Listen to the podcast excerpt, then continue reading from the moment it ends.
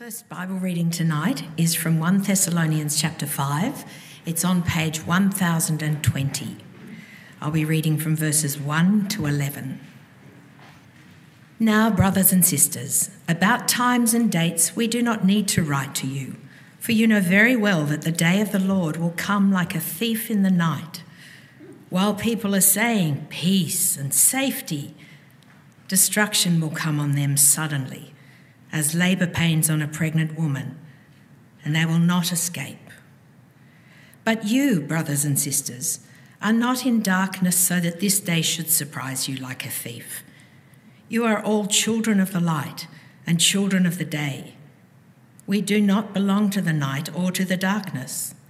So then, let us not be like others who are asleep, but let us be awake and sober. For those who sleep, sleep at night, and those who get drunk, get drunk at night. But since we belong to the day, let us be sober, putting on faith and love as a breastplate, and the hope of salvation as a helmet.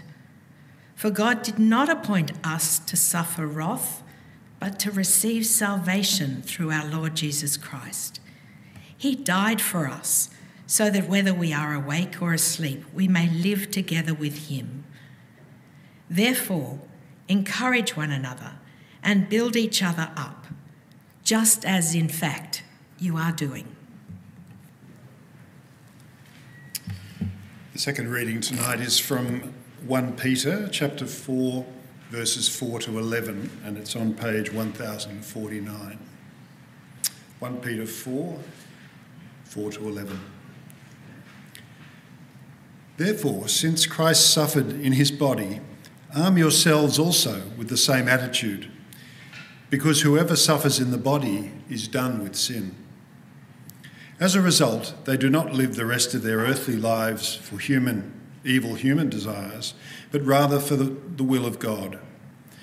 For you have spent enough time in the past doing what pagans chose to do, living in debauchery, lust, drunkenness, orgies, carousing, and detestable idolatry. They are surprised that you do not join them in their reckless wild living, and they heap abuse on you. But they will have to give account to him who is ready to judge the living and the dead. For this is the reason the gospel was preached, even to those who are now dead, so that they might be judged according to human standards in regard to the body but live according to God in regard to the Spirit. The end of all things is near. Therefore, be alert and of sober mind, so that you may pray. Above all, love each other deeply, because love covers a multitude of sins. Offer hospitality to one another without grumbling. Each of you should use whatever gift you have received to serve others, as faithful stewards of God's grace in its various forms. If anyone speaks, they should do so as one who speaks the very words of God. If anyone serves, they should do so with the strength God provides, so that in all things God may be praised through Jesus Christ. To him be the glory and the power forever and ever. Amen. This is the word of the Lord. Thanks,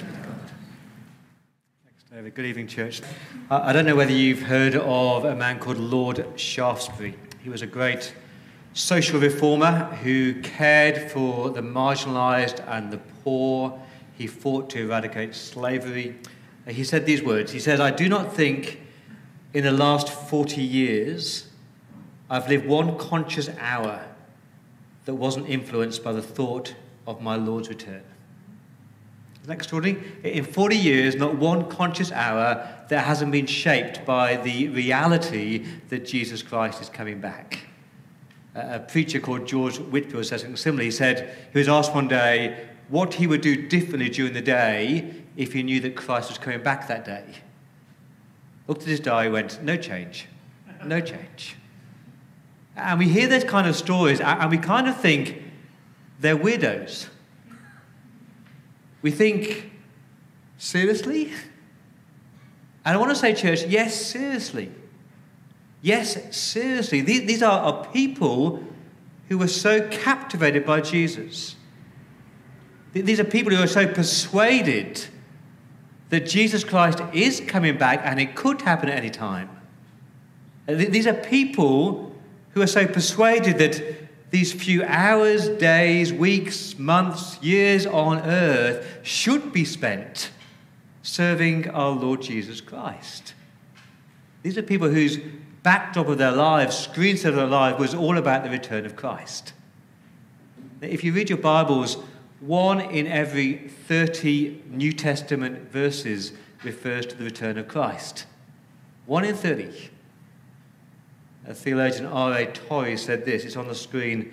Uh, the imminent return of our Lord is the great Bible argument for a pure, unselfish, devoted, unworldly, active life of service. So, church, God calls us to be pure, to pursue purity, to strive for holiness, to grow in godliness, to, to throw off the sin that entangles you. And one of the great motivations for that is the return of Jesus Christ. He could come back at any time.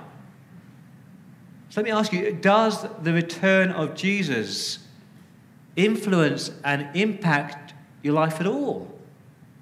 Does it shape the decisions that you make? The words that you speak, how you spend your time and your talents and your money? Does it impact your attitude towards suffering and sickness and sin and injustice because you're longing for that day when this messed up, broken world will be fixed again? Does it put a fire in your belly for evangelism because you know and love people who are not yet ready to meet Jesus? Now, in this, this series on eschatology, looking at the end times, all things to do with the end times, death, resurrection, rewards, heaven, and hell. And there was a time in church history where church was kind of obsessed with the end times. All those sermons on hell, fire, and brimstone. All that speculation about times and days. But I don't think that's the church today, is it? Now, here in Sydney, that's not the church in Sydney today. Now, we're kind of obsessed looking back at Calvary, looking back at the cross of Christ, and that's a good and right thing. To look back to the incredible sacrifice that your Savior, Jesus Christ, made for you so you can be forgiven, that's an important thing to do. But we hardly think about the return of Christ. Remember that pastor who closed his curtains every night and said, Perhaps tonight, Lord, perhaps tonight. Now, did you hear what Peter said? 1 Peter 4, verse 7, again on the screen. The end of all things is near. That's the truth. The end is close. The end is about to happen. We're, we're living what the Bible calls the last days. So we're in the last act of the play. The curtain's about to come down. And Jesus Christ is going to return. That's the, the next big thing that's going to happen in world history. So Jesus said he would die, and he died. Jesus said he would rise, and he rose. And Jesus said he would come again. Mark 13, the Son of Man will come in power and in glory. So, so after the perfect life of Jesus and his sacrificial death and his remarkable resurrection, and his glorious ascension and the pouring out of his spirit, the only thing left in human history is for Jesus Christ to return. So we're living what, the, what, what Christians call the, the now but not yet. In the now. Because now we are forgiven. And, and now we do have the Spirit. But not yet, because we're not perfect yet. We're not in glory yet. It's like we're engaged, but we're not yet married. It's like we, we've bought a house, we've got the keys, but we haven't moved in yet. Uh, I, I became a Christian 32 years ago. And to be honest, the longer I've been a Christian, the more I wish that God had done an Enoch on me. You know, Enoch from the Bible who just was just taken up to heaven? I would have loved that. if he just saved me and took me to heaven. But that's not the way that God works normally. He leaves us here on earth in these last days because, because there's work to do. And He's got a work to do on me and on you to prepare us for glory. So the Bible says the end of all things is near, it's close, it's at hand. And that is true, and yet our world, our world just keeps on living as though that's not true. And to be honest, too many Christians live as though that's not true.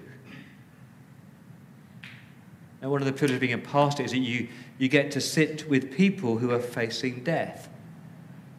And believe you me, when you're facing death, we do not have conversations about the homes and the holidays and the perfect job and the perfect body because none of that matters. So tonight I want to speak on the end times, the return of Christ, but, but focus on, on how the reality that Jesus Christ is coming back should change your life, how to live in these last days. Not, not to motivate you by fear. Way too many evangelicals motivate by fear, kind of the stick, you know, be ready, be scared, he could come back any time. That's not what the Bible says.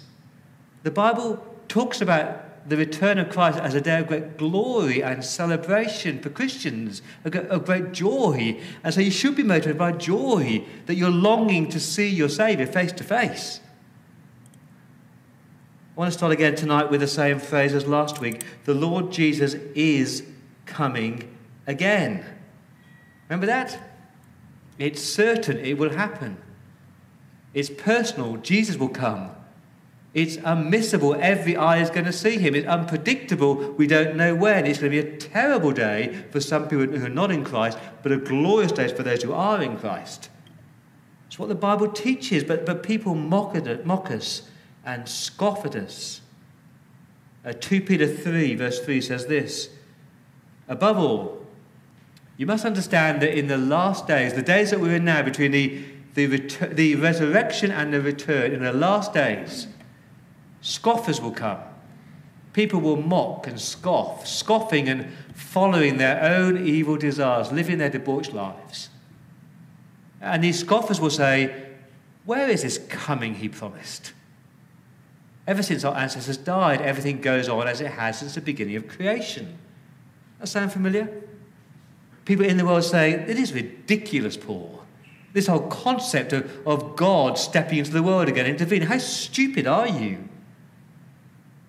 But 2 Peter goes on that they deliberately forget, they choose to forget that, that God created this world at a word. He has the power to do that. Uh, back at the flood with Noah, he destroyed this world. And then it goes on in, in verse 10, 2 Peter 3.10, but the day of the Lord will come like a thief. Like a thief, it will be unexpected, sudden, you'll be taken by surprise. What did 1 Thessalonians 5, verse 3 say? People will be saying, Peace and safety and destruction will come on them suddenly. I think that's our world today. People are living oblivious to the fact that this world is going to end. People living with their amazing security systems in their Mosman mansions, eating and drinking and living it up, racing through life, enjoying life, enjoying all the good things that God has given them, and pretending that everything is okay. And suddenly, one day, Jesus Christ will return. Uh, one day, we will wake up, and, that will be the day when God says, No more. No more suffering, no more sickness, no more sin, no more greed, no more lust, no more life, no more. Verse 10 the, the heavens will disappear with a roar, the elements will be destroyed by fire, and the earth and everything done in it will be laid bare. On that day, everything is going to be destroyed. Every mountain, every valley, every atom, every fiber. On that day, everything we relied on will be gone. And everything laid bare. No secrets, no hiding. And you read these verses, and we, we should kind of shudder. It's terrible. Makes a tsunami look like a drop in the ocean. Makes a, a hurricane like a gentle breeze. Makes the, the Twin Towers toppling like a speck on the, on the stratosphere. This day is going to be utterly, utterly, utterly devastating. I, I don't know, do you really believe that your God has the power to wipe out the entire world in just a second? Because perhaps we've domesticated God, we've made our God containable, predictable, limited, and impotent. Going to be terrifying unless you are safe in the arms of Jesus. That is the good of the gospel. Unless you're safe in Jesus, unless you've trusted in Jesus, unless, like a, a chick being covered by uh, the mother's wings, unless you're safe in Jesus, and if that's you, it's going to be a glorious day because you're going home. But Jesus said this day would happen. But my fear is for many Christians, we live with what I call willful amnesia. We deliberately choose to forget this fact. I don't know, maybe you're sitting here tonight and you think, Paul, I just want to live a long, happy life. I just got this dream of living my life and, you know, traveling the world and I'm going to retire and I'm going to uh, just sit back and relax. And I don't mind getting sick when I'm old, but not too painful because I've got my ticket to heaven in Jesus Christ. But we don't really, if we're honest, long for the day, do we?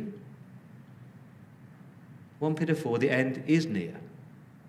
So here's the question, our big question tonight 2 Peter 3, verse 11. This is your question. Since everything will be destroyed in this way, what kind of people ought we to be? That's the big question. Because you know Jesus is coming back and you don't know when, how should you live your life today? Knowing the future always, always changes your present. So if I was to tell you that you've got 24 months to live. If you got that news tonight that you would die in two years' time, I can guarantee you that would totally change what you choose to do the next two years. So, how is the return of Christ going to shape you? Three things. The Lord Jesus is coming again. So, number one, walk carefully. Walk carefully. Walk is the Bible word for the way that you live, step by step, day by day, your decisions, your actions, your thoughts, your words, your deeds. Live distinctive lives now. Live in a way, think in a way that reflects that you belong to God. I love the story of the man who, age 50, discovers he's got a half brother. He discovers this and they chat online and they arrange to meet each other in a cafe. And so Nick's sitting in his cafe, about to meet his half brother, same dad. And then he realizes he, he has no, no clue what he looks like. And then he spots a man walking across the road and goes, Oh, that's my half brother. He says, Nick, how do you know it's your half brother? Uh, because he walks like our dad. I walk like my dad. He walks like my dad. I could spot him a mile away. That's what we're called to be as Christians. People can spot a mile away that we belong to God, that God is our Father. We're different, we're distinctive, we're a child of God. 2 Peter 3, verse 11 says this Since everything will be destroyed in this way, what kind of people ought you to be? You ought to live holy, because God is holy, and godly, because you claim to follow God.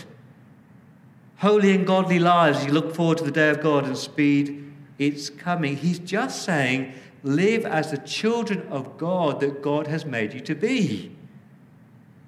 Listen very carefully. What 1 Thessalonians 5 told us this. But you, brothers and sisters, are not in darkness. You're not in darkness. You know that this day is coming. You are all children of the light, and you are children of the day. That is your identity, that's your status. I love this truth that we belong to the day, we have been redeemed, we are restored, we are called children of God. So God doesn't say, live holy and godly lives so you could earn your part of God's family. He says, you're, you're part of God's family already because of Jesus Christ. Just live out your faith, live out your, your identity. I, I know that's hard because we're living in, in a world of darkness. And if you live as a child of light in a world of darkness, there's going to be this clash of culture, isn't it? See, our world says live for self, pursue pleasure, be yourself, look after yourself. But, but the Bible says, now live for God and live for others. And, and so we've got this clash because we're in the world, but we're not of the world. And God doesn't tell us in the last days to all go and live in monasteries. He says to live in the world, but just be different. So walk differently, walk carefully. Think, think, it starts with how you think. Think rightly. The most common word to describe your walk with God is actually the word self controlled, which is actually the word sober minded, same word. We read it twice in our reading 1 Thessalonians 5, verse 8. Since we belong to the day, let us be sober, self controlled in what we think and, and how we think. Or 1 Peter 4, verse 7 The end of all things is near, therefore be alert and of sober mind, so that you may pray. To be of sober mind just means that you, you're sound in your thinking. You think rightly about this world. You think rightly about your identity. You think rightly about the future. You think rightly about God. You ever been in those situations where you start to have crazy thoughts, and those crazy thoughts leads to crazy behavior, and a good friend sits with you and helps you to think rightly? That's what we need. We need to think rightly about God. 2 Peter 3, verse 13 says this We are looking forward to a new heaven and a new earth where righteousness dwells. That's your thought pattern. We're looking forward to this perfect place, but it's not now. And when you start to think like that, you start to think differently about your life because this is not home. This is not home. This world is not home. Heaven is my home. And when you start to think like that constantly, it changes your whole attitude to all the stuff that you accumulate. You know, if you start to think, well, I can't take the car with me, I can't take the house with me, it becomes less important. Of course, you can borrow my car. What's it matter? It's just stuff. Of course, you can come and live in my house. You can wreck it if you want. It's just stuff. The only thing you can take with you is people, isn't it? people that you've led to Christ. So when you start to think like that, it changes your behavior. At the place where, where righteousness dwells, that mindset of longing for the place of, of, of perfect justice, an end to poverty, an end to persecution, an end to sin. But it's not now, it's future. And 1 Peter 4, verse 7 says this Be alert, be of sober mind, so that you may pray. I love that when you start to think rightly about your life now and about the end times, it radically changes your prayer life. So if someone in your life gets, gets really, really sick, of course you pray for healing now. Of course you do. But you're not guaranteed that, so you don't pray, Come, Lord Jesus. And when you think rightly about the reality of hell, you might pray more fervently for those who know and love who don't yet know Jesus. So we walk out by thinking rightly, but also acting godly. You ought to live a holy life, set apart for God, a godly life that's upright and pure and blameless. Have you realized that people watch you, they look at you, and they're supposed to see Christ in you? Titus 2 says this For the grace of God has appeared that offers salvation to all people. And that grace teaches us to say, no to ungodliness and worldly passion. So as we abide in Christ, as we're fixed on Christ, we say, No, that is not me. I'm not going to be selfish. I'm not going to pursue hatred and envy and malice and greed and immorality. No, no, no, no, no. I'm going to live a self controlled, upright, and godly life in this present age while I wait for the coming of my Lord Jesus Christ. So, so your walk with God is everything about you. It's the way that you speak, it's who you speak to, it's the way that you forgive, it's the way that you act towards strangers, the way you use your money, your relationships, your work, your ethics, your hobbies. It's everything. Church, we can do this. We can live godly lives because the Spirit of God is in us. We are children of the day. We have got the armor of God. So, what kind of people should we be? We should be holy and godly. And if we live like this, the watching world is going to love us, aren't they? No. 1 Peter 4, verse 4. They, that is the world, the people who scoff, they're surprised when you don't join them in their reckless, wild living, and they heap abuse on you. They mock Christians, ridicule Christians, ostracize us, and we suffer for living godly lives. This is not the prosperity gospel, this is the persecution gospel. Remember, Jesus told the story of the, the wide road that leads to destruction, and many walk on it. That is the way of the world. People choosing to live comfortable, selfish, reckless, debauched lives with no reference to God. And wide is that road? Now, if you choose to walk on the narrow road, if you choose to walk sort of counterculturally against the flow, don't be surprised when you bump shoulders on a collision course. Don't be surprised if the more godly you become, the more opposition you face. Or to flip that over, if you just want to align yourself with the world and be like the world, go ahead and you'll have an easy life. So walk carefully. More briefly, worship corporately. Worship corporately. I love church because this church is like a glimpse of heaven in these last days, as we wait for the return of Christ, God, God doesn't want us to be Lone Ranger Christians. God has provided church. Hebrews 10 says this, Hebrews 10 24, let us consider how we may spur one another on towards love and good deeds, not giving up meeting together as some are in the habit of doing, but encouraging one another. And all the more as you see the day of the Lord, the return of Jesus approaching. So, as we live in this world, God calls us, God invites us, God spurs us on to, meet together so we can encourage each other. Uh, when I first became a Christian 32 years ago, I didn't go to church. I didn't like organized church. I thought I could do the Christian life by myself. And I was totally wrong. Because it's really hard to live in a world that is on the, the wide road with different worldviews and is so godless. It's really hard to live as a Christian and be different if you're not meeting with other Christians, with your brothers and sisters.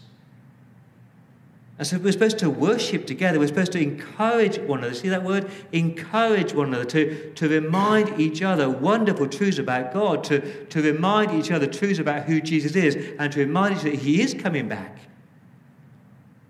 Let's be honest, there, there are times when you don't want to come to church. To be honest, there are times I don't want to come to church. there are times when I'm really struggling in my faith. Times when you are doubting and questioning the goodness of God. But as we come together as church, as we stand in church and sing glorious truths about God and hear the word of God preached, even if you cannot sing those songs because you don't feel it, as you hear other people singing, you are ministered to, aren't you? You're reminded of great truths about God. We spur each other on towards love and goodness. That's why we meet. To spur each other on to be the best Christian friend you can possibly be, the best Christian neighbor you can possibly be, the best Christian worker you can possibly be. The end of all things is near, says Peter. And then he adds these words above all, talking to the church, above all, love each other deeply. That's why we meet. To love God and to love each other. In these last days, to love each other deeply, earnestly, persistently. The word there is to be exhausted with love, to go out of your way just to exhaust yourself in loving other people like the athletes or the swimmers at the Commonwealth Games are striving for that gold medal. We're supposed to be striving to win a gold medal in loving other people. What kind of people should we be? People who go out of our way to love, to care, to be kind, to build each other up in this church, to look out for other people in need, to make sacrifices for others, to be selfless so that we can be like Christ.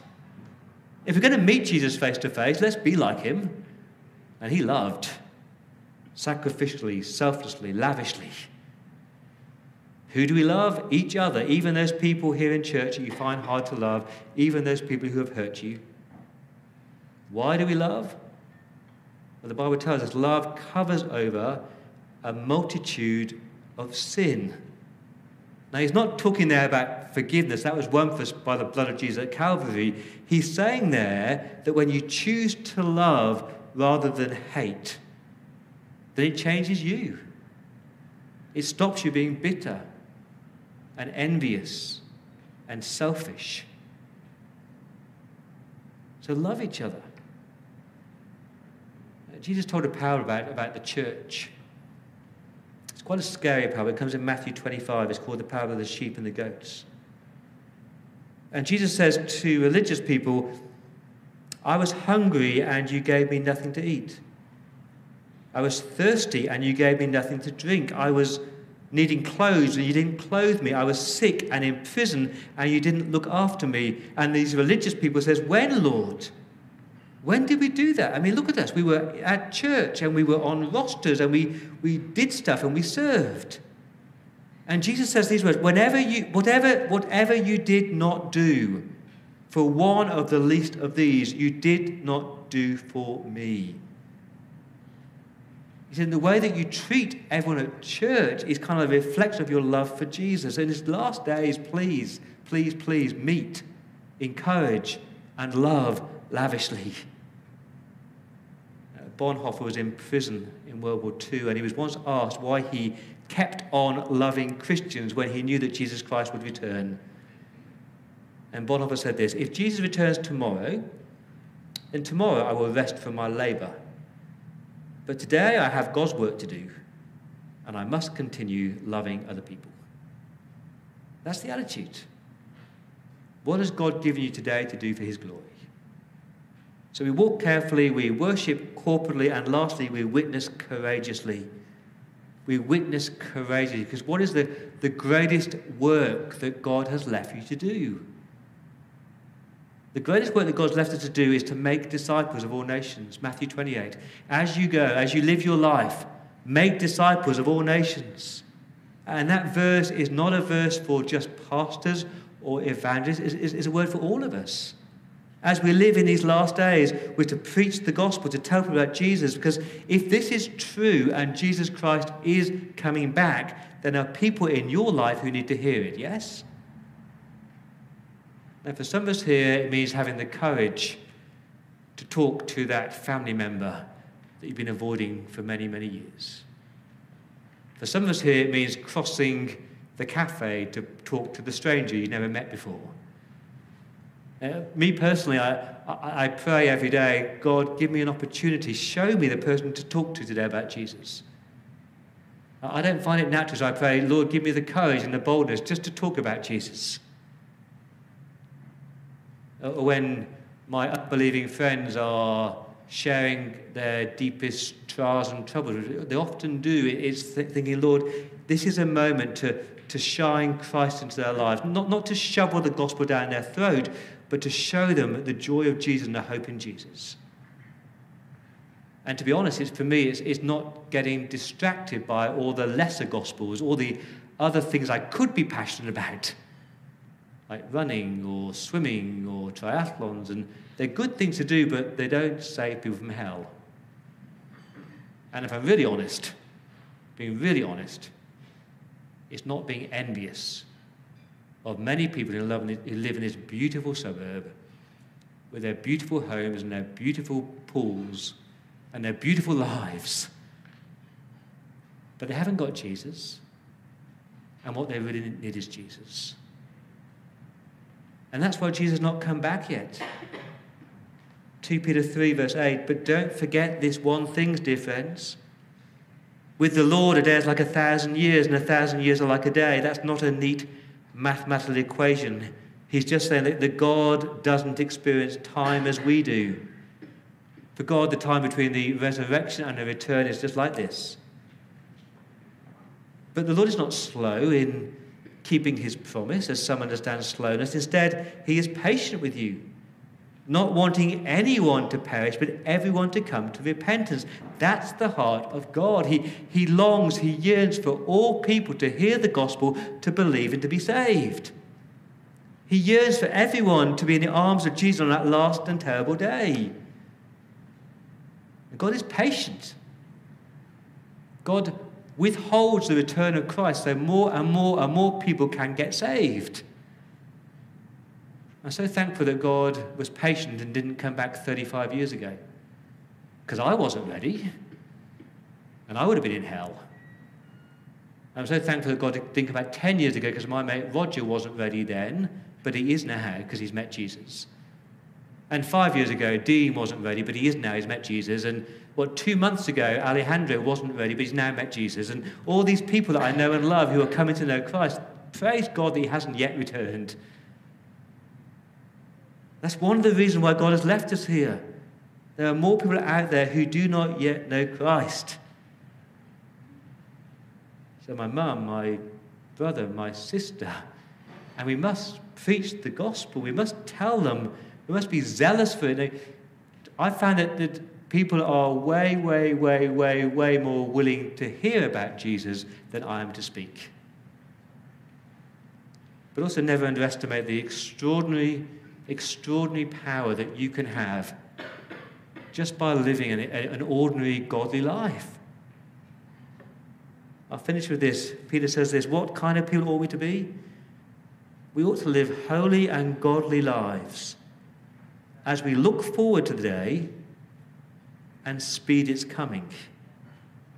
Speed its coming. Ever thought that, that? That you can speed the coming of our Lord Jesus Christ as you start to live differently, live distinctly, live, live heaven bound, saintly, godly, holy lives. You make the gospel very attractive, more people come to faith, and Jesus comes back sooner. With every new convert, the day of the Lord is one day nearer. So the Lord Jesus is coming again. Walk carefully, worship corporately, witness courageously, and maybe just pray, perhaps tonight, Lord, perhaps tonight. Let me pray.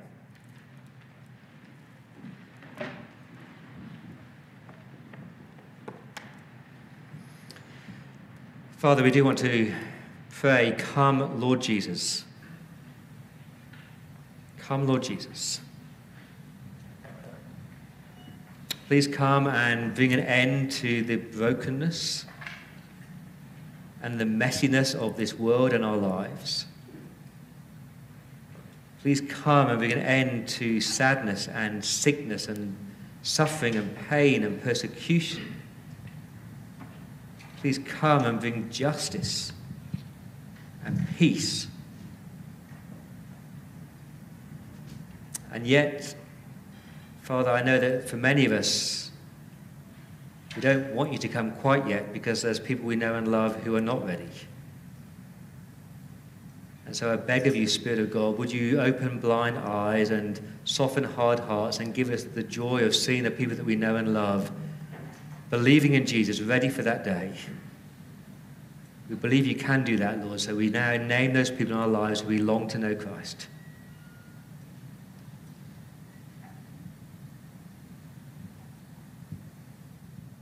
Ask for Jesus' sake.